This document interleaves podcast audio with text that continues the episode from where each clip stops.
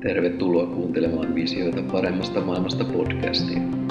Me olemme osa Global Visionsia, joka on Helsingissä perustettu yhdistys, jonka päämääränä on koota yhteen ihmisiä ja organisaatioita sekä keittää ajatuksia ja ideoita, joiden tavoitteena on rakentaa parempi maailma.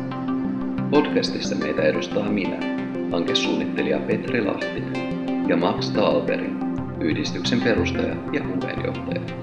Podcastiin on myös tarkoitus kutsua vieraita puhumaan heille tärkeistä teemoista, joiden avulla maailmasta voidaan tehdä parempi. Tervetuloa mukaan! Tervetuloa taas kaikki tähän Visioita paremmasta maailmasta podcastin pariin. Mä oon taas täällä Maxin kanssa ja tänään me vähän puhutaan visioista, jotka on aika tärkeä osa tätä meidän Global Visions-yhdistyksen toimintaa. Puhutaan vähän yleisesti eka visioista ja mitä ne on, mitä ne kenties merkkaa meille, ja sitten mennään vähän yksityiskohtaisemmin tota, meidän molempien visioihin ja erityisesti siihen, että miten nämä meidän visiot sitten kytkeytyy yhdistyksen toimintaan. Tervetuloa taas Max juttelee tärkeistä asioista. Joo, kiitos. Kiva olla mukana ja tervetuloa myös kuulijoille. Toivottavasti saatte tästä jotain irti. Joo, tosiaan niin kuin ehkä jotkut jo saattaakin tietää, jos on yrityksen toimintaa ja on tutustunut tai on kuunnellut sen aiemman ensimmäisen podcast-jakson, niin tämän Global Visions-yhdistyksen toiminnan perustanahan yksi, yksi sellainen tärkeä tekijä on ollut meidän perustajan Max Talberin visio paremmasta maailmasta, niin ö, me voitaisiin varmaan aloittaa sillä, että jos Max vähän kertoisit, että miten sä koet, mitä visiot on ja miksi visiot on tärkeitä tämän päivän maailmassa? Joo, varmaan voi aloittaa sanomalla, että visiointi ja unelmointi paremmasta maailmasta on tosi tämmöinen yleismaailmallinen teema. Sitähän kaikkialla, kaikkialta löytyy ihmisiä, jotka on kiinnostuneet siitä teemasta. Ja sitten ehkä mulla on myös semmoinen ajatus niistä, että jos niitä ei ollenkaan olisi, niin sitten ei olisi myöskään kunnolla suuntaa, mihin, suun, mihin suuntaan, mitä kohti mennä. Että ne on siinä mielessä kanssa, kanssa tärkeitä mahdollistaa liikkumisen oikeaan suuntaan, vaikka, vaikka visiot välttämättä ei sit itsessään aina toteudu mutta se, ne mahdollistaa sen kehityksen oikeaan suuntaan. Että olisi vaikea ajatella maailmaa, jossa ei ollenkaan visioitaisi. Joo, toi on, itsekin just mietin tässä eilen, kun vähän henkisesti varautui tähän tai valmistautui tämän päivän jaksoon, niin mietin tuossa kävelyllä sitten sellaista, että mitä säkin olet monta kertaa sanonut, että sellaisia sanotaan nyt ehkä utopioita, mutta myös visioita, niin niiden läsnäolo ei enää ole niin vas, vahva kenties nykyisin. Ja itsekin just sitten mietin tuossa, että sehän on niin kuin sinänsä ihan totta, että esimerkiksi tieteiskirjallisuudessahan tai tiedefiktiossa aika paljon on läsnä nykyisin nimenomaan dystopiat, ja ne on ehkä taas tullut, saavuttanut uutta suosioa tämän Mar- Margaret Atwoodin uh, Handmaid's Tale-kirjan myötä ja sitten nimenomaan siitä tehdyn sarjan myötä, e-, että tällaiset dystopiat on aika valloillaan ja sitten yhtä lailla olen tässä nyt lukenut viime aikoina Pentti Linkolan yhtä artikkelikokoelmaa toisia ajattelijan päiväkirjasta, jonka hän on kirjoittanut 70-luvulla, ja sitten hänen niin kuin, aiempi kokoelmansa unelmia paremmasta maailmasta, kuten nimi saattaa jo antaa ymmärtää, niin siinä on tosiaan niin kuin unelmoidaan paremmasta maailmasta, mutta sitten tässä toisessa kokoelmassa on jo mennyt tulevaisuuden näkymät paljon synkempään suuntaan, että, että se, on, se on mielenkiintoista kyllä miettiä, että miksi, miksi nämä visiot ja nimenomaan utopiat on on hävinnyt sitten, tai ei nyt välttämättä hävinnyt, mutta sillä miksi ne on jäänyt vähän sinne niin kuin marginaaliin ja varjoihin? Joo, se on kyllä mielenkiintoinen pointti. Melkein voisi sanoa, että niin kuin dystopiat on korvannut nykypäivänä visioita, niin dystopiat on paljon enemmän kuin visioita. Vaikea sitten sanoa, mistä se johtuu. Ehkä, ehkä visiointi on myös välillä jotenkin na- naivia, semmoista naiviutta, jota ehkä enää niin samalla tavalla ole, en tiedä. Vaikea sanoa. Ehkä jos miettii, jos miettii niin kuin isoja visioita nykypäivänä, niin ei niitä hirveästi olla esitelty, vaikka viime vuosisatojen aikana. Tulee lähinnä mieleen tota, kommunismi 1800-luvulla ja sitten 1900-luvulla niin vapaat markkinat. Et ne on ehkä kaksi semmoista laajaa, laajaa visiota. Kolmas voisi olla tämän John Rawlsin ajatus, ajatus oikeudenmukaisesta yhteiskunnasta. Siinä on, se on ehkä näitä uudempia sitten kaiken kattavia visioita. Siinä on tavallaan se ajatus, että et, et siinä on sellainen tieto, tieto, tietämättömyyden verhoajatus, että ihmiset ei, ei tiedä, mihin, millaisia ominaisuuksia niillä on tai mihin yhteiskuntaluokkaan ne syntyy. Ja silloin se Rawls ajatteli, että, että kaikille pitäisi saada vapausoikeudet, se on yksi tärkeä juttu. Ja sitten toinen homma on se, että, että jos on eroja hyvinvoinnissa yhteiskunnassa, niin niiden pitäisi olla sellaisia, että ne aina hyödyttää niitä, jotka on huonommassa asemassa. Tämä, on, tämä Rawlsin visio on ehkä semmoinen uudempi. En mä tiedä, onko sen jälkeen tullut mitään yhtä, yhtä tärkeitä visioita. Joo, tuossa Rawlsin tietämättömyyden verhossa sitten on myös puolestaan se, että se on niin kuin sellainen abstrakti ihanne alkutilanne, sit kun aletaan solmimaan ja muodostamaan yhteiskuntasopimusta. Ja se ei ole niinkään sitten sellainen visio paremmasta maailmasta tai sellaisesta, sellaisesta lopputuloksesta niinkään, vaikka tietysti toi on tosi vaikutusvaltainen ja tärkeä teoria, mutta sitten sellaiset, sanotaan, mä ajattelin, että sellaiset niin kuin lopulliset ihanne yhteiskunnat ja maailmanjärjestykset ehkä loistaa hippasen poissaololla, että henkilökohtaisesti siis varmasti noita voisi kuvitella olevan sitten, kun lähtisi vähän niin kuin tonkimaan, mutta itse on henkilökohtaisesti lähinnä törmännyt nykyisin tai viime aikoina mm, anarkistisiin utopioihin, mikä vaan lähinnä johtuu ehkä sit siitä, että mulla on omassa kaverissa, kaveripiirissä ollut muutamia ihmisiä, jotka on, niin kuin, tai on innostunut, innostunut anarkismista ja heillä tosiaan tietysti se ei ole mikään niin kuin uusi utopia, mutta että se ilmeisesti elää sitten edelleen elinvoimaisena anarkistipiireissä, että kuvitellaan tällainen yhte, utopia, missä on paikallisia pienempiä yhteisöjä, jotka on sitten itseohjautuvia ja itsenäisiä, missä sellainen keskushallinto loistaa poissaolollaan tai on pienemmässä roolissa, mutta toikin on, siinäkin on, mun mielestä utopiat on aina ollut sellaisia, ne on aina välillä sellaisia ongelmallisia tai usein ongelmallisia mun mielestä, koska siinä on, ne ei niinku koska, ison, tai sanotaan, että utopiat voi olla hyödyllisiä, mutta sitten jos utopian olettaa sellaiseksi lopulliseksi ratkaisuksi, niin sitten siinä helposti aletaan mennä, he, ei nyt välttämättä vikaa, mutta tulee niin kuin helposti ongelmia, että esimerkiksi tässä anarkistisessa utopiassa, miten se mulle on esitelty, niin siinä on sellainen ajatus, että sitten kun on saavutettu tämä utopia, niin sitten ei tarvita esimerkiksi mitään niin kuin poliisia ja vastaavia.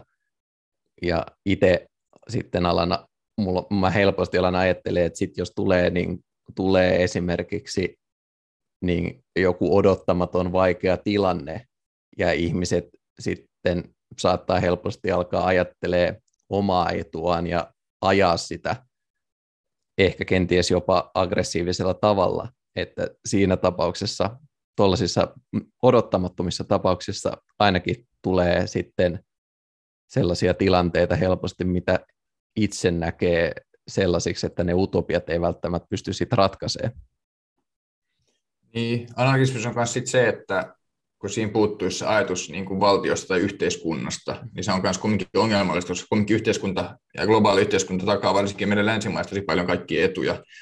ruokakaupassa on kaikenlaisia ruokia ja yhteiskunta hyvinvointivaltiossa tukee ihmistä, jos ei pärjää ja, ja tuommoista, että se on aika erilainen visio toi, toi anarkismi kyllä.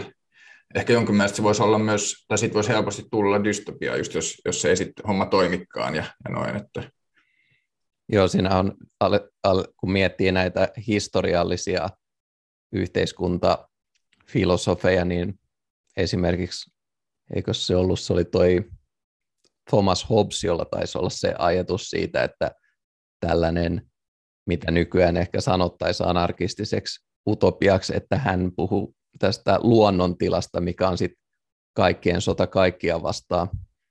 Ja samoin aika monet noista Hobbesin lisäksi David Hume ja John Locke, ymmärtääkseni Immanuel Kant on puhunut siitä tällaisesta teoreettisesta luonnontilasta, luonnehtinut sitä, että se on vapaa, tasa-arvoinen ja itsenäinen, mikä paperilla kuulostaa hyvältä, mutta sitten monet on argumentoinut sen puolesta, että se tarkoittaa sitä, että sit ihmiset, että tavallaan vahvimman vahvin voittaa heikoimman ja että on tällaista sinänsä anarkiaa, että kukaan ei niin kuin säätele sitä, miten ihmisyksilöt toimii.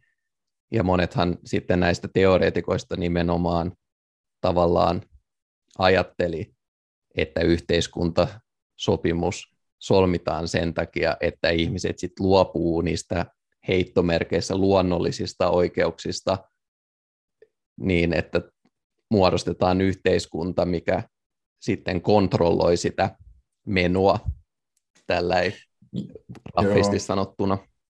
Niin, anarkismia voisi olla tietyllä tapaa just paluu tuohon luonnontilaan. Ehkä, siitä, ehkä siitäkin luonnontilasta voi olla hankala vetää mitään niin kuin, öö, niin kuin definitiivisia johtopäätöksiä, koska ehkä voi ajatella, että se myös riippuu siitä, niistä ihmisistä, niistä ihmisistä, jotka siinä luonnontilassa on. Että sama kuin anarkismissa, että siinä on vastuu, siinä on vastuu sit niillä yksilöillä siihen, siihen nähdä, että miten se sitten homma lähtee toimimaan. Että, ja sitten just kanssa toi luonnontila, ajatus luonnontilasta voi olla myös aika teoreettinen. En mä tiedä, onko koskaan oikeasti ollut, ollut ihan semmoista, eikä ainakaan en, just ennen Hobbesia on kumminkin ollut yhteiskunta ja noin, että monta sataa vuotta ennen Hobbesia, että se on sitten vähän tuommoinen teoreettinen, vähän ongelmallinen konsepti toi, toi luonnontila. Kyllä, ja sitten siinä on myös tämä, kun puhutaan luonnontiloista ja mistä tahansa luonnollisista asioista, niin siinä helposti saattaa sitten sortua naturalistiseen virhepäätelmään. Ja voisi ajatella, että jotkuthan noista yhteiskuntateoreetikoistakin on sit sanonut, että ihminen ikään kuin luonnostaan on moraalinen. Ja, sen tak- ja sellaiset, tämä ihmisen moraalius ikään kuin ajaa ihmisen muodostaa yhteiskuntasopimuksia. Ja sitten toisaalta taas tällainen ajatus, että ihmiset on tai ihminen on eläimenä laumaeläin ja vielä tarkemmin sosiaalinen eläin, että sen takia me muodostetaan yhteiskuntia ja jotenkin kenties, että yhteiskunta itsessään on sellainen ilmiö, joka vaatii tietyt sopimukset, että se voi olla ylipäätään olemassa. Joo, joo. Mä joskus tuli vastaan semmoinen tutkimus, niin kuin, että ihmisen luonnosta, millainen ihminen on.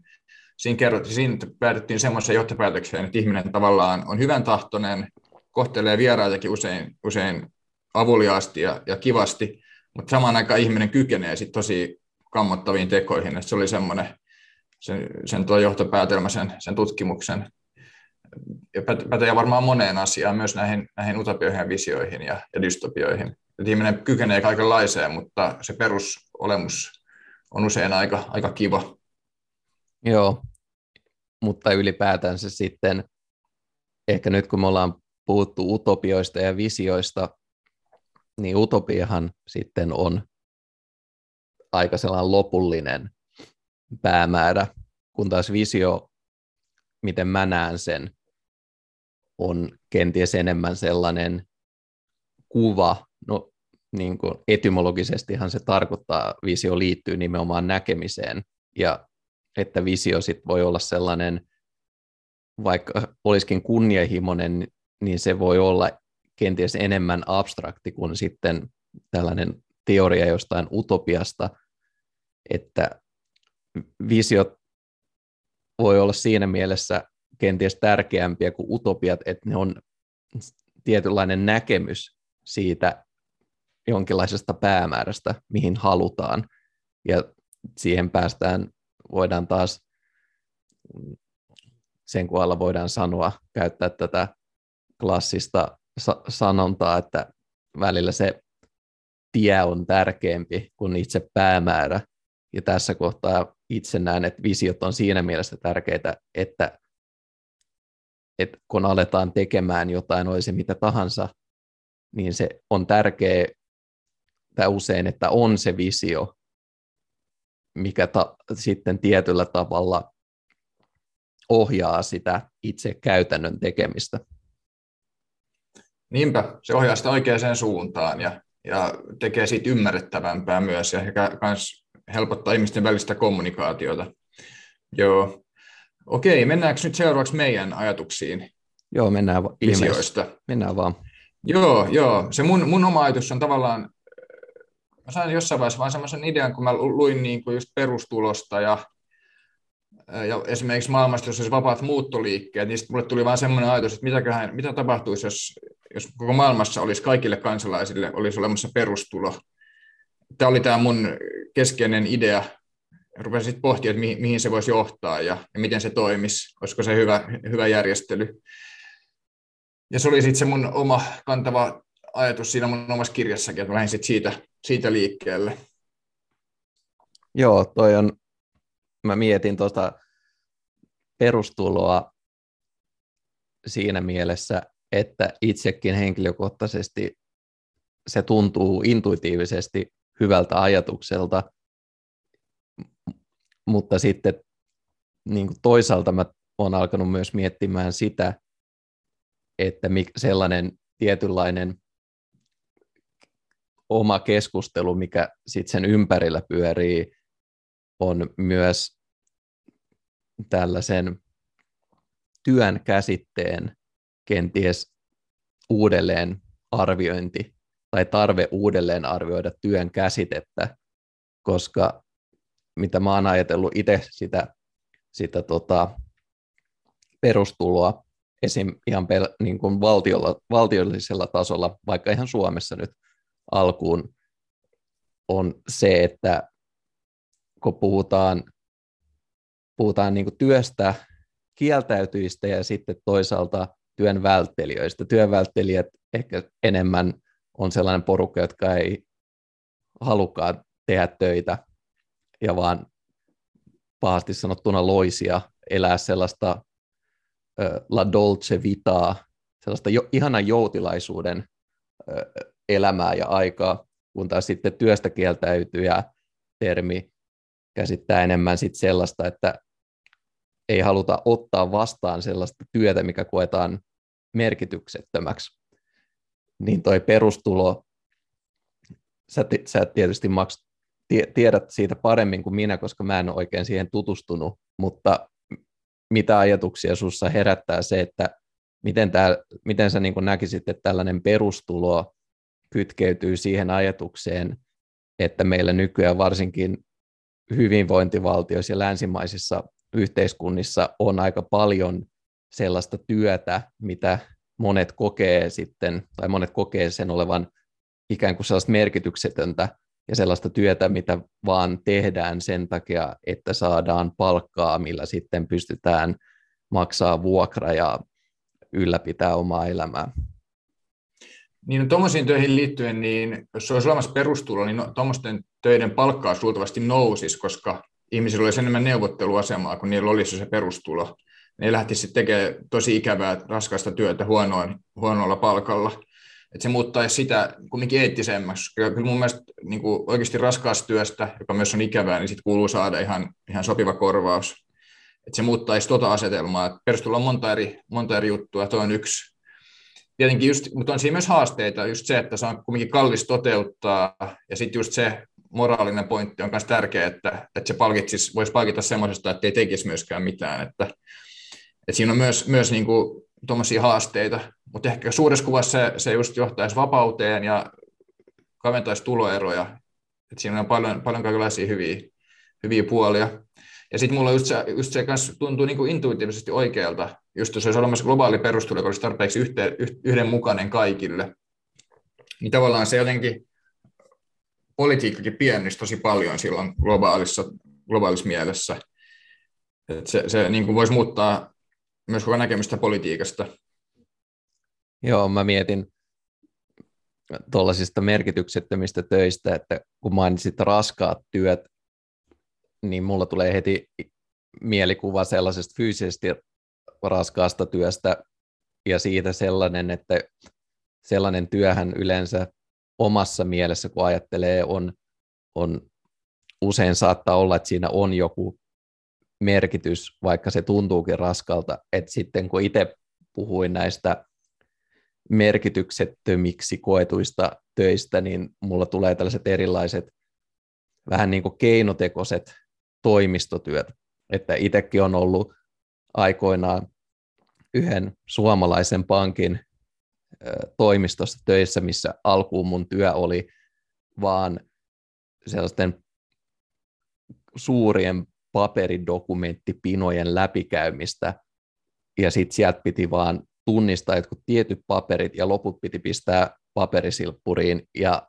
se, miten se työ oli mulle esitelty, niin mulla oli henkilökohtaisesti kokemus, että mä en ymmärtänyt, että mitä, mikä tämän työn pointti on, että miksi mä teen tätä.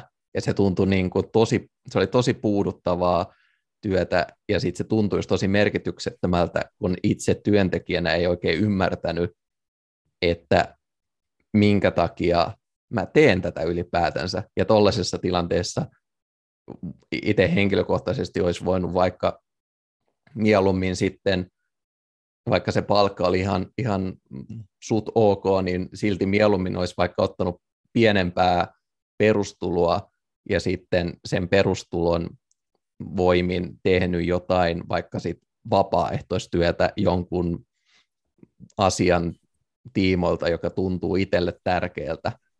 Voisi sitten joku niin, niin. humanitaarinen tai ympäristötyö. Niinpä, no perustulo mahdollistaisi just ton, että sai sitten päättää, tehdä, tehdä semmoista työtä, joka tuntuu merkitykselliseltä. Jos joutuisi tekemään ikävää työtä, niin kuin tuo sun esimerkki, niin sitten sit voisi luultavasti saada myös parempaa palkkaa. Että siinä on niin kuin, että just sen tavallaan merkityksellisyyden ja onnellisuuden kannalta se perustulo olisi tosi, tosi iso juttu. Ja sitten toinen iso kehityskaari on myös, myös niin kuin automaatio.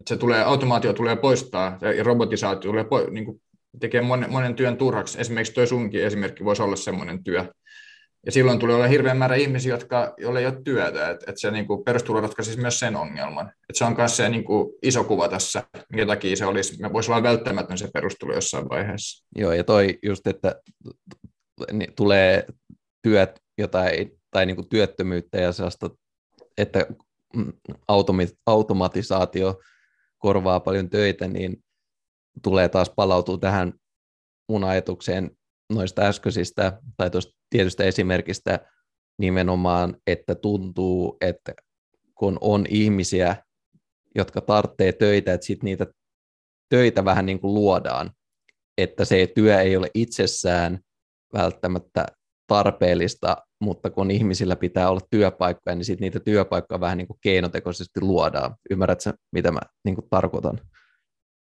Joo, joo ei, eikä se tietenkään hyvältä, hyvältä kuulosta pitäisi kumminkin olla jotain järkeä niissä töissä ja, ja näin. Joo, ja mä oon, mä oon itse miettinyt, se on esimerkiksi hauska, hauska sellainen huomio, minkä mä, oon, minkä mä aina tota, on jäänyt mieleen, kun on lukenut muutamaan kerran tuon Väinö Linnan täällä Pohjan tähden alla trilogian, niin siinä ensimmäisessä osassa, kun tota, tämä Jussi, jolla on sitten se, joka saa sen oman torpan, niin jossain vaiheessa toteaa, että jaha, se täytyy ilmeisesti lähteä kirkonkylälle rahatöihin.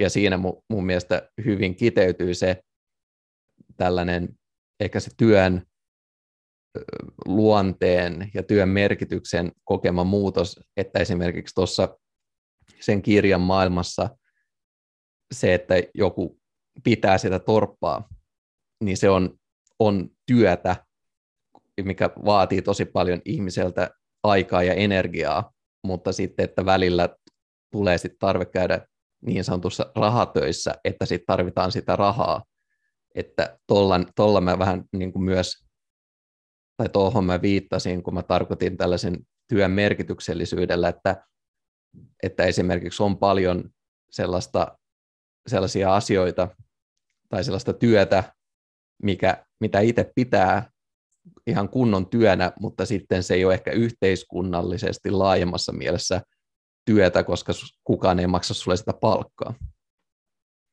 Niin, nämä liittyy myös tämmöisiin isoihin yhteiskunnallisiin kysymyksiin ihan varmasti, nämä hommat. Ja, ja sitten mulle tuli myös semmoinen mieleen, että niin kuin aikaisemmin on myös tehty ennustuksia, että kun teknologia kehittyy ja työn tuottavuus kasvaa, niin ihmiset tekisivät paljon vähemmän töitä. Voisi nytkin olla varmasti mahdollista, että, kaikki tekisivät vaikka neljä tuntia päivässä töitä, mutta sitten pitäisi niin kuin muuttaa sitä yhteiskunnan rakennetta varmaan kuluttamista ja, ja taloutta, enkä mä sitten oikein osaa sanoa, miten, mitä kaikkia muutoksia pitäisi sisällään, mutta, mutta niin kuin varmasti voisi olla mahdollista, että, että oikeasti voitaisiin tehdä paljon vähemmän töitä ja elää, elää ehkä vähän niukemmin, mutta varmaan ihan yhtä hyvää elämää. Se varmaan vaatii just sitä, että käännyttäisiin materialismista ehkä merkitykseen ja kuluttamisesta jotenkin järkevämpään kuluttamiseen ja ehkä keskityttäisiin siihen, mikä olisi tärkeää oikeasti. Joo, ja itse mulla tuli just tähän jatkoajatuksena sellainen, että kun, kun mun omassa, kun mä aloin itsekin visioimaan tätä podcast-äänitystä varten, niin itsellä ei ole sellaista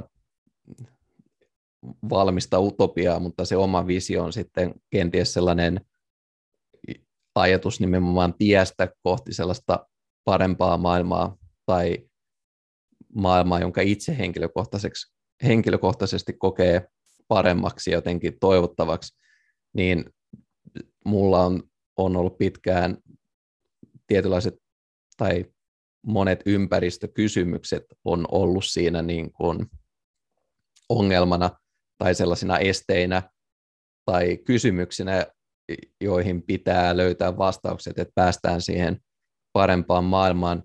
Ja tässä kohtaa mä esim. mietin sitä, että sellainen, puhutaan vihreästä siirtymästä, niin esimerkiksi sehän on tietyllä tapaa tosi nykyisellä, vä, nykyisellä väestömäärillä ei ole mitään järkeä eikä mahdollisuutta palata maaseudulle saati luontoon, mutta esimerkiksi tällaiset kaupunkien tekeminen heittomerkiksi vihreämmäksi voisi olla myös tällainen, mikä olisi toisaalta yhdenlainen vastaus tällaisiin ympäristökriisien haasteisiin, mutta toisaalta myös tuon työkysymykseen, koska mä tiedän monia ihmisiä, jotka haluaisi esim. kasvimaapalstan kaupungista, mutta sitten siinä on nimenomaan se ongelma, että niitä kasvimaapalstoja ei ole, ja toisaalta, että se sitten vie paljon aikaa, mitä sitten ihmisille ei välttämättä ole, mutta esimerkiksi kasvimaan pitäminen hän mun mielestä, kyllä se niin kuin, sitä mä itse sanoisin työksi, ja sitten tällaisen vihreän siirtymän ja perustulon kaltaisten työkalujen kautta voisi ajatella, että jos kaupungeistakin tehtäisiin niin kuin enemmän vihreitä, että sanottaisiin, että meillä olisi vaikka viherseiniä ja rakennusten katot valjastettaisiin johonkin viljelykäyttöön, niin siinähän sitten ihmiset esim. perustulon salliman vapauden ja ajan myötä voisi enemmän ottaa osuutta sit oman ravinnon tuottamiseensa, mikä sitten kävisi kuitenkin töistä. Joo, varmaan jos jotta tuommoiseen päästään, niin vaaditaan myös niin kuin kansainvälistä yhteistyötä, koska muuten otetaan se nykymaailmassa tie, mikä tuottaa eniten itselle. Tästä, jos haluaa päästä tuommoiseen vihreämpään tilanteeseen esimerkiksi, niin tarvittaisiin yhteisiä päätöksiä, tavallaan mennä moraali edellä ja ja vihreät arvot planeet, planeetta edellä, koska kumminkin ilmastonmuutos on, on ihan varmasti kaikista suurin, meidän elämä, elämämme suurin teema, ihan tietenkin ratkaiseva, ratkaiseva kysymys, mutta se vaatisi sitä yhteistyötä ja, ja sitä, että ei aina haettaisi tavallaan taloudellisesti kannattavinta ratkaisua.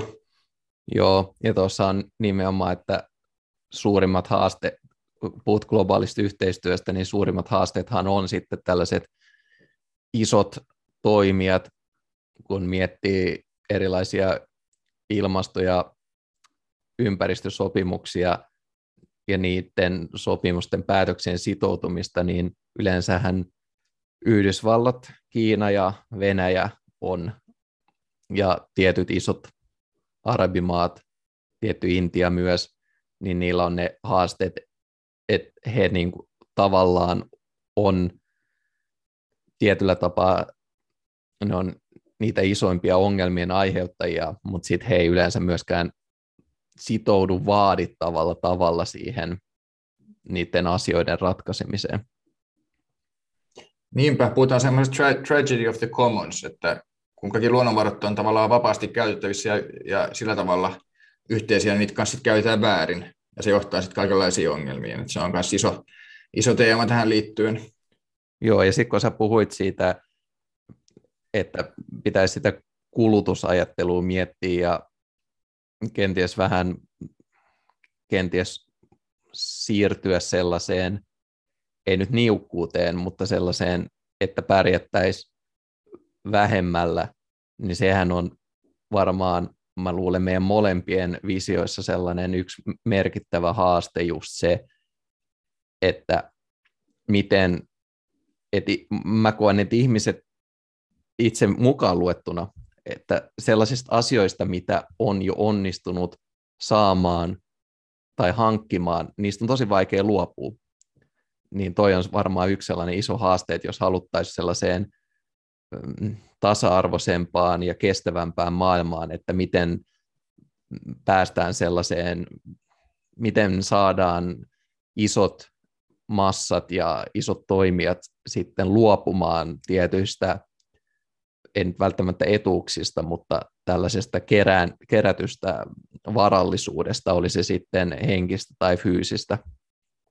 Niin, tuo on ihan iso, iso ongelma just tämä, että, että ihminen tottuu siihen tiettyyn elintasoon, ja on vaikea, vaikea muuttaa sitä. Ehkä se, mikä mun ajatus olisi, että mikä voisi olla tie niin kuin niukempaan elämään, olisi niin kuin merkityksellisyyden etsiminen. Että se on niin kuin se, sehän on kumminkin nykymaailmassakin iso teema, mutta se ehkä on tarpeeksi selkeästi esillä tai ihmiset, ihmiset ei tee päätöksiä sen, sen suhteen, mutta se olisi niin kuin ehkä tulevaisuuden tie.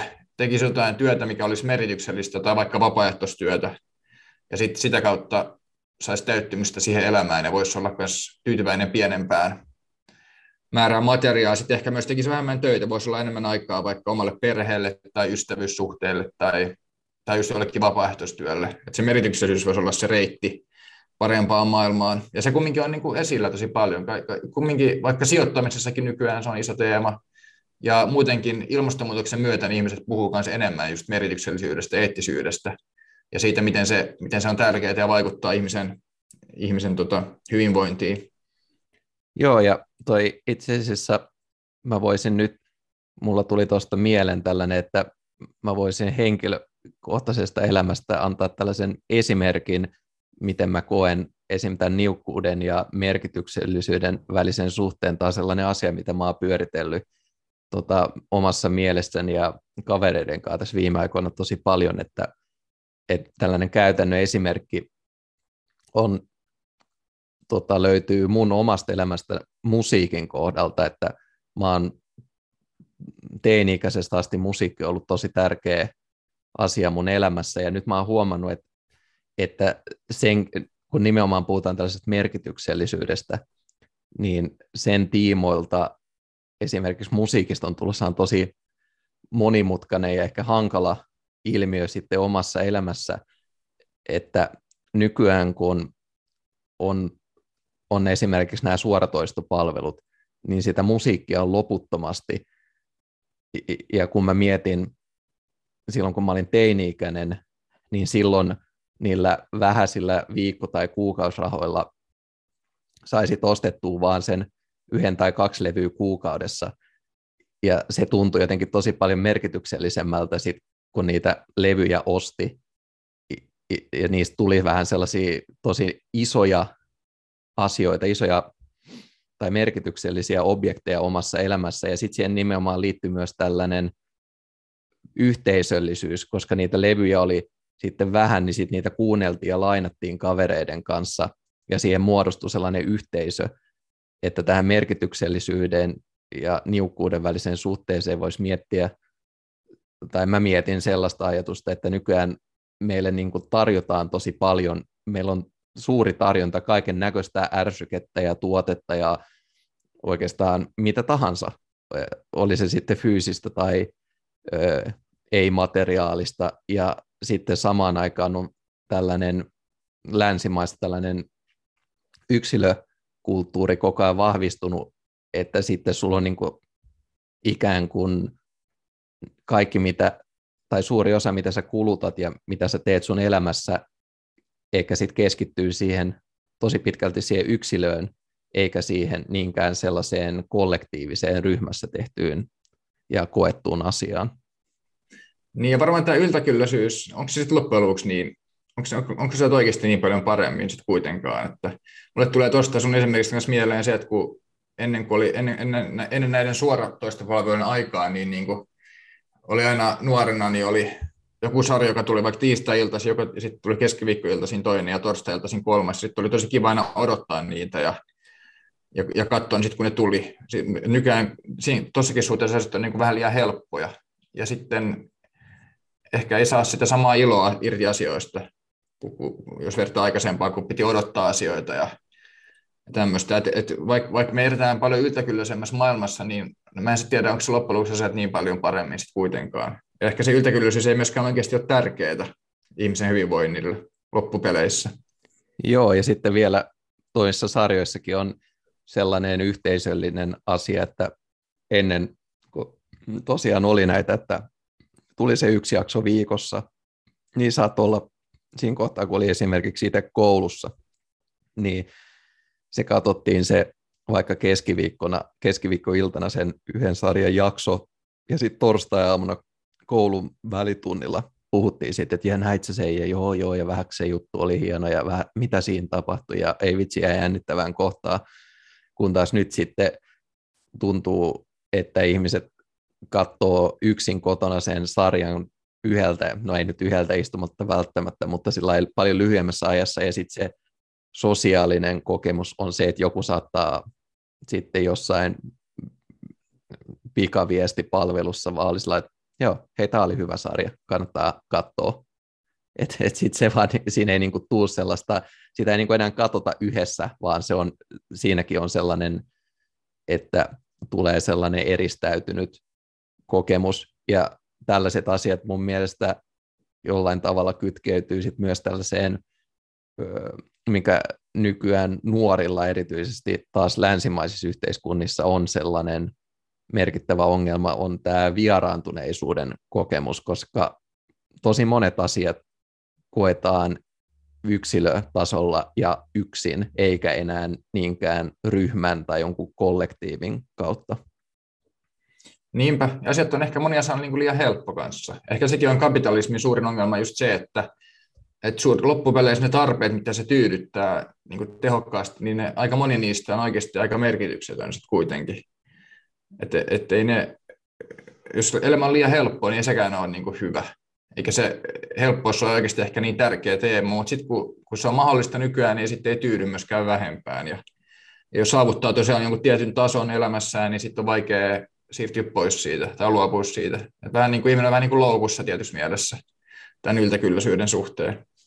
Kyllä, ja mun mielestä tämä mun, nyt kun ollaan puhuttu tästä, itsekin on miettinyt tätä muissa yhteyksissä, niin toi merkityksellisyys ja yltäkylläisyyden suhde tuntuu kytkeytyvän sitten tällaiseen myös tietyllä lailla, tietyllä lailla pyhyyden käsitteeseen, mistä monet saattaa ajatella, että se on kytkeytyy väistämättä uskontoon, mutta se ei välttämättä ole niin, että jos historiallisesti ajatellaan, niin moni tuntee tämän Nietzschen ajatuksen, että Jumala on kuollut, joka ehkä sitten usein tulkitaan siinä mielessä, että sellainen tietty jumalallinen auktoriteetti on hävinnyt ihmisten elämästä, mutta sitten myöhemmin esimerkiksi sellainen ranskalainen filosofi kuin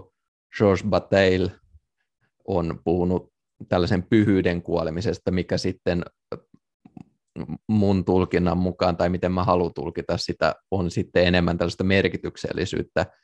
Ja palatakseni taaksepäin, niin tällainen niukkuus kenties mahdollistaa enemmän tällaiset pyhyyden ja merkityksellisyyden kokemukset, koska jos mä puhun vaikka näistä, tästä musiikista ja musiikkilevyistä taas, niin aiemmin elämässä, kun niitä levyjä pysty hankkimaan ja niitä oli vähemmän, tai pysty hankkimaan vähemmän ja niitä myös oli vähemmän, niin niihin sitten sen ajan ja niukkuuden takia niin kenties sitten syntyi sellaisia merkityksellisempiä suhteita, kun nyt taas on melkein mikä tahansa asia on sellainen, että sä pystyt sitten vaan vaihtaa sen seuraavaan, kun sä kyllästyt.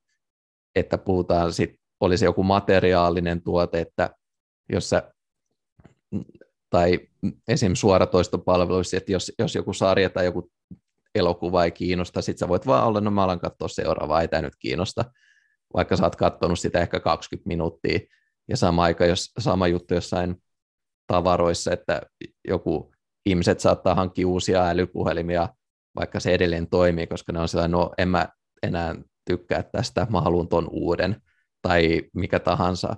Ja samoin nythän on ollut sitten esimerkiksi, se kertoo ehkä jotain meidän ajasta, että tällainen uushenkisyys on myös tietynlainen trendi-ilmiö, mutta siinäkin on sitten sellainen, että joku ihminen voi mennä yhtenä vuotena joogaan ja olla sellainen, no nää, ei tämä olekaan mun juttu, ja sitten mennä seuraavan vuonna jonkin zen meditaatioon ja sitten taas jonkin tai chiihin ja tutkii jotain mitä tahansa sitten tuollaista sen sijaan, että jos olisi sitä, olisi sitä niukkuutta, niin ehkä se niin kuin ajaa siihen, että ihmisten pitää keskittyä ja käyttää vähän enemmän aikaa yhteen asiaan. Niin, varmaan voi ajatella, että niin niukkuudella ja pyhyydellä voisi olla yhteys. Tavallaan nyt kun meillä eletään yltäkylläisyydessä, eletään aika kova temposta elämää, niin ei ehkä aikaakaan semmoiselle pyhyydelle, pyhyyden kokemuksille, jotka kumminkin voisi tulla esimerkiksi vahvemmin omien arvojen kautta, just sen merkityksellisyyden kautta.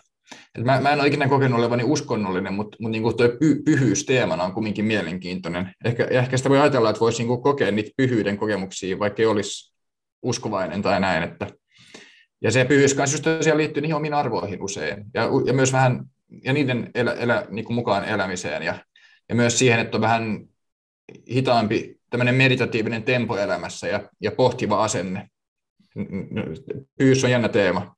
Joo, ja kyllä me niin kuin suomalaisina voidaan ajatella, että moni, monihan voi ajatella, että jos vaikka valtio alkaa hakkaa jotain arvokasta metsää jostain, tai puhutaan esimerkiksi näistä kaivos, että ulkomaalaisia yrityksiä tulee tekemään kaivoshankkeita Suomeen, vaikka ihmiset ei sitä sanallistaisi käsitteellä pyhä tai pyhyys, niin varmasti monet ajattelee, että, että tietyt metsät ja luonnon ympäristöt on sillä tavalla pyhiä, että, että niihin ei saa niin koskea.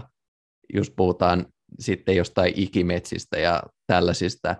Ja varmasti moni suomalainen ajattelisi, että jos jossain on vaikka tosi vanha puu, niin jos se yksittäinen puu, niin että jos se ajatus siitä, että se kaadettaisiin, niin tuntuisi jotenkin tietynlaisen sellaisen niin kuin pyhyyden rikkomiselta tai siihen niin kuin kajoamiselta. Niin ehkä pyhyyden kokemisen kanssa ollaan myös niin kuin elämän ytimessä tavallaan, että, että elämään kuuluu se, että on olemassa asioita, jo, jo, joita ei voi, niin, kanssa ei voi, tai suhteen ei voi neuvotella vaikka, tai niin kuin, vaikka elämä, elämä tai jos on omia lapsia, niin ne voi olla sellaisia kokemuksia, että se on niin kuin, pyhyyden kokemus on tosi tär- tärkeässä asemassa, vaikka sitä nyt on ehkä sitten, nyt ei ole ehkä samalla tavalla tilaa, tilaa sille kuin mitä aikaisemmin on ollut. Niin, tilaa ja aikaa, kun ihmiset on niin kiireisiä ja on niin paljon ärsykettä. Joo, ja sitten sä puhuit tuosta globaalista yhteistyöstä ja just maailman kansalaisuus on se yksi, yksi sun vision keskeinen ajatus, niin sehän sitten sitoutuu myös tietyllä tapaa tähän mun omaan näkemykseen just tästä merkityksellisyyden kokemuksesta osana sellaista kollektiivisuutta ja yhteisöllisyyttä, että mä, mä itse näkisin, että mun omassa visiossa sellainen yhteistyö pitäisi toteutua myö, niin tällaisena globaalina yhteistyönä, esimerkiksi just kun puhutaan ilmasto- ympäristökysymyksistä, tai sitten esimerkiksi nyt tämän, kun tätä äänitetään, niin tämän erittäin ikävän Ukrainan sodan tiimoilta, että sitten pitäisi löytää sellaista yhteistyötä, että tuollaisia asioita ehkäistään ja, tai ettei päädytä niihin alun perin, mutta sitten toisaalta taas mun mielestä olisi tärkeää just tällaisen merkityksellisen kokemuksen tiimoilta, että myös sellaisen paikallinen yhteisöllisyys saataisiin kukostaa. Ja sitten siihen ehkä tulee myös, sitten kytkeytyy taas nämä, mitä puhuttiin näistä perustuloista, että ihmisillä olisi sitten aikaa, esimerkiksi jos mä puhuin kaupungissa tällaisesta palstaviljelystä ja ylipäätänsä kaupunkiviljelystä, niin sehän voisi olla sellainen todella merkityksellisyyttä luova sellaista yhteistä tekemistä, joka luo merkityksellisyyttä, mutta ei ole sitten sidottu tällaiseen rahatyöhön, vaan sellaiseen työhön, joka on tärkeää jollain muulla tavalla. Niinpä, niinpä, joo. Ja ehkä mulla on myös sellainen ajatus tuossa kansainvälisestä yhteistyöstä, että jos sitä olisi enemmän, niin sitten voitaisiin ajaa läpi sellaisia muutoksia, jotka ehkä talousvaikutuksiltaan ei olisi optimaalisia siinä on niin kuin monta esimerkkiä, vaikka tuo ilmastoyhteistyö, tai vaikka jos haluaa vähentää työtuntien määrää tai verottaa korkeammin, niin nyt jos yksittäinen maa tekee tämmöisiä päätöksiä, niin se häviää, häviää siinä.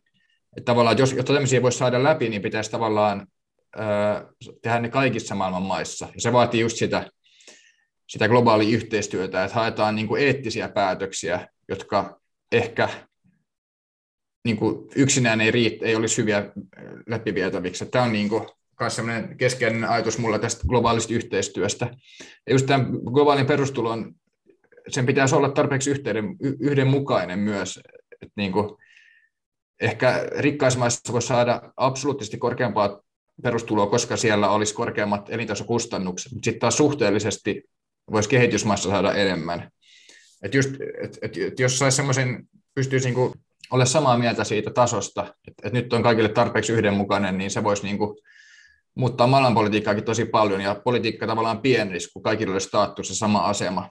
Että se on myös semmoinen keskeinen ajatus tuossa mun visiossa. Joo, toi on, mä oon miettinyt tuosta, kun olen lukenut esimerkiksi sun kirjasta, jolla on puhuttu, niin yksi sellainen haaste, mikä tuossa on, on tietysti se, että kun puhutaan globaalilla, tasosta, globaalilla tasolla asioista, niin maailmahan on nykyään samaan aikaan tosi iso, mutta samaan aikaan myös tosi pieni paikka.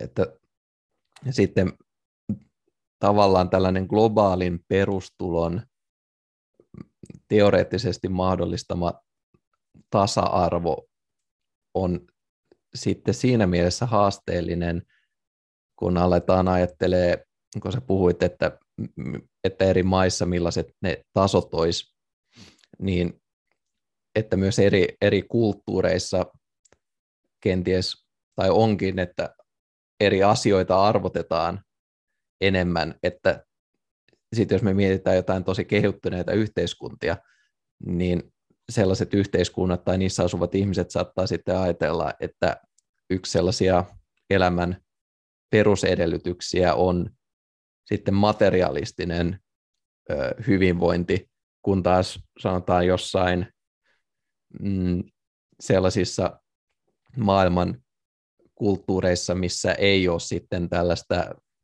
niin materialistista maailmankuvaa esimerkiksi, niin siellä se ei ole, ei ole luultavasti niin tärkeä asia, niin sitten tuossa on, on yksi haaste on just nimenomaan, että saadaan ne, se yhteen, sovitaan mikä se yhteinen taso on, koska sitten on myös tällainen merkitysten ja tärkeiden asioiden kirjo on valtava maailmassa.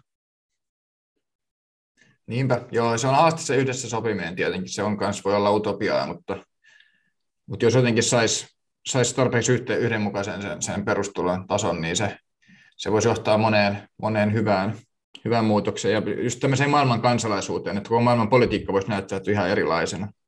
Ja sitten jos olisi samaan aikaan niin kuin vapaa liikkuvuus maailmassa, niin, niin sitten tavallaan köyhien maiden asukkaat voisivat muuttaa kehittyneempiä ja se tienata siellä paljon enemmän, niin sekin olisi tavallaan ratkaisu eriarvoisuuteen ja, ja näin, että, että sitten jos kaikilla mahdollisuus oikeasti muuttaa elämäänsä. Tämä tietenkin vaatii sitä, että, että länsimaissa tämä hyväksytään, että se vaatii varmaan uudenlaista arvoajattelua ja kaikkea tämmöistä, mutta ei se tietenkään ole ihan mahdotonta.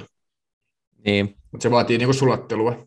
Kyllä, ja ennen kaikkea se vaatii sellaista yleisinhimillisen ajattelun muutosta, ellei peräti murrosta, koska mehän ollaan, monet meistä on nyt omaksunut ajatuksen hyvinvoinnista esimerkiksi.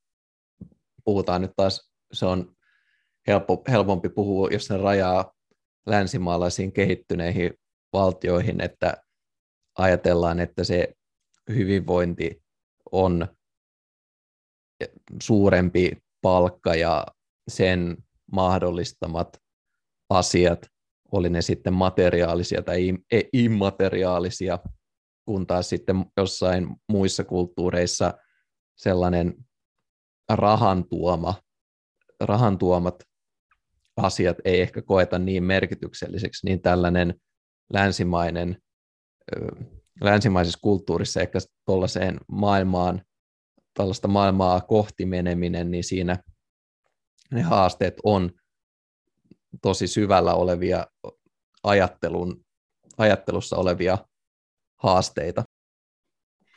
Ja perustulo voisi tosiaan toimia vähän niin kuin eri, eri tavalla eri puolilla maailmaa. Että just maissa, jossa on kehittymättömissä maissa, niin se tavallaan toisi sitä perusturvaa. On myös huomattu, että moni, joka semmoisessa maassa saa, saa perustuloa, niin voi käyttää sen siihen osittain, että, se, että sen omat, oman työn tuottavuus nousee. Että se voi vaikka ostaa jonkun mopon, jolla se pääsee liikkumaan nopeammin, tai, tai kännykän, jolla se voi pitää yhteyttä vaikka asiakkaisiin. Että et se niin kuin voisi mahdollistaa nuo perusasiat per, niin kuin kehitysmaissa, kun taas rikkaissa maissa, niin se voisi sitten mahdollistaa sellaisia korkeampia tavoitteita, niin kuin just merkityksellisyys ja, ja myös molemmissa paikoissa olisi vapaus tärkeä teema, mutta just länsimaissa niin, niin se voisi johtaa siihen, että ihmiset olisivat siinä mielessä tyytyväisempiä, että itse, itse etsiä sitä merkityksellistä elämistä ja, ja työtä. Joo, mä mietin myös, mulla tuli sellainen ajatus myös mieleen, että mielenkiintoinen vaihtoehto tai sellainen rinnakkainen vaihtoehto tällaiselle yksilötasolla jaettavaan perustuloon voisi olla myös tällainen, miten sen sanoisi, ehkä valtiollinen tai joku hallinnollinen perustulo, että kun sä puhuit niistä kehittyneistä maista, että sitten tällainen globaali perustulo, tai ehkä niin kuin voisi puhua sen ohella myös yleisesti tällaisen tietyn varallisuuden tasa-arvoisemmasta jakautumisesta, että sitten esimerkiksi käytetään resursseja ja varallisuutta, että luodaan sitten tällaista infrastruktuuria maailmanlaajuisesti, joka parantaisi ihmisten elämää ja elämän tasoa. Puhutaan terveydenhuollosta ja koulutuslaitoksesta ja ehkä jos puhutaan, mennään taas ympäristökysymyksiin, niin sellaisten, sellaisen infrastruktuurin panostamista, mikä samaan aikaan mahdollistaa kestävämmän kehityksen maailmanlaajuisesti eri yhteiskunnissa, mutta samalla sillä utopistisesti ajateltuna voisi tuottaa kansalaisille tietynlaista uudenlaista hyvinvointia. Niinpä, ja työn sarka tietenkin ihan valtava, valtava että ei tämä perustulo kaikkea heti todellakaan ratkaisisi, mutta se voisi johtaa semmoisen aitoon tasa-arvoon ja, ja oikeudenmukaisuuteen, joka kaikki voisi vois niinku hyväksyä. Et siinä mielessä on mun mielestä ajatuksena tosi mielenkiintoinen. Tietenkin vaikea toteuttaa ja, ja nykypäivänä utopiaa myös, mutta kumminkin ideana, ideana niin käyttökelpoinen ja mielenkiintoinen. Joo, että toi nyt tämä mun, mun kirjan vision perusasetelma. Siinä kirjassa on kaikenlaista muutakin. On talou, taloudesta ja arvoista ja eriarvoisuudesta ja populismista muun muassa. Ja kannattaa lukea se, jos, tämä, jos, jos se yhtään kiinnostaa tämän keskustelun perusteella. Joo, sehän on jo tätä äänittäessä ilmaiseksi ladattavissa osoitteesta www.avisionofabetterworld.net. Eikö näin ollut se nettisivuosoite? Joo, sieltä se löytyy. Se voi ladata e-kirjana ilmatteeksi, sitten ostaa sen fyysisenkin version, version niin semmoiseen hintaan, jolla ole tarkoitus voittoa, että se maksaa vissiin noin 10 euroa mukaan luettuna postimaksu Suomessa. Ja sitten englanninkielinen versio on kohta valmistumassa, että siihen, siihen pätee sitten samat, samat asiat, mutta sitten tietenkin se postimaksu on, on suurempi. Mutta tosiaan se e-kirja on molemmilla kielillä ladattavissa ilmoitteeksi, että, että sen kun vaan lukemaan sitä, jos yhtään kiinnostaa.